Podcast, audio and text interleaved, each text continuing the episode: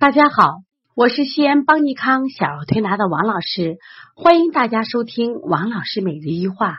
今天分享的主题是孩子满睡觉满床滚如何调理。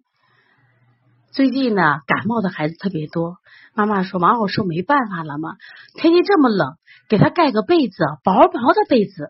一盖他就踢，睡觉是满床滚，就像烙饼一样翻过来覆过去，而且呢睡觉时还出汗，一摸呢一头都是汗，热乎乎的。这是怎么回事？天气这么凉了，孩子为什么睡觉还满床滚？这个问题已经不是一个个例了，一定是普遍性的问题。你看我们临床中现在调理问诊一问孩子睡觉打滚不打滚，那么睡觉打滚的问题首先给大家讲，睡前喝奶他一般都会打滚。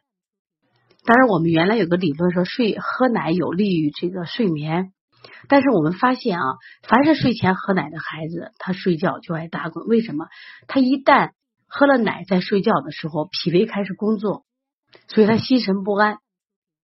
那么他会打滚。所以说有这样的情况，我觉得最好把奶停掉，因为睡觉满床打滚你可以试试看，一夜等于没睡觉，睡眠质量特别差，一定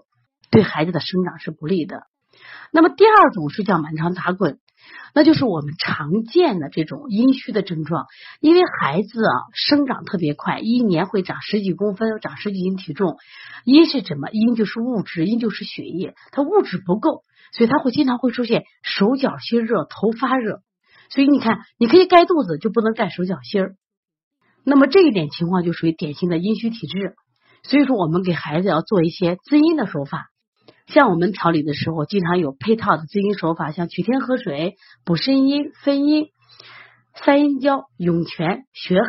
这都是滋阴的。如果这个孩子大便干结的话，我们会做这个运水入大肠。睡觉不仅满床滚，而且还会出现说梦话，我们做水底捞明月、倒小天心和掐内劳宫，其实都是用滋阴的方法来通过安神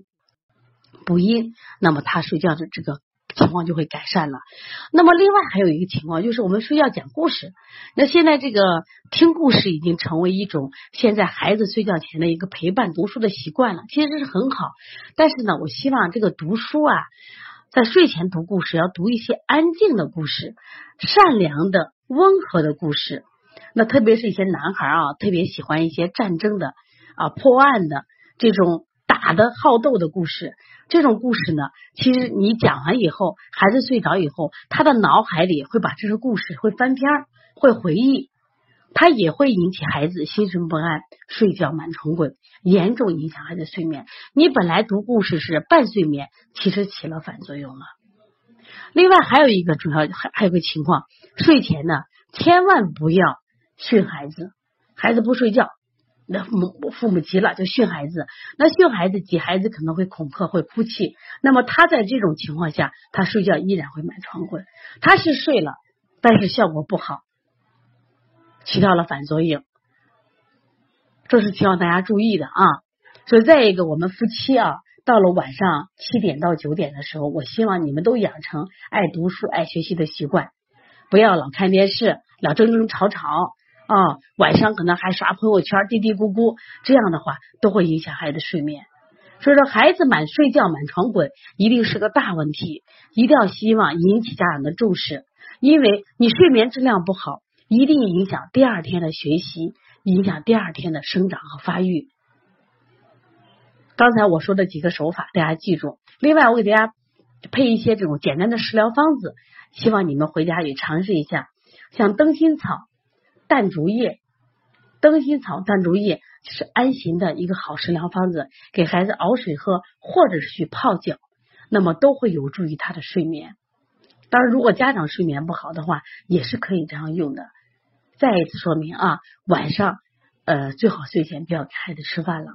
说对孩子危害是比较大。前两天我们这个小西西的妈妈跟我说，王老师，我特别恐惧黑夜呀，为什么？我这小宝宝一晚上醒11次，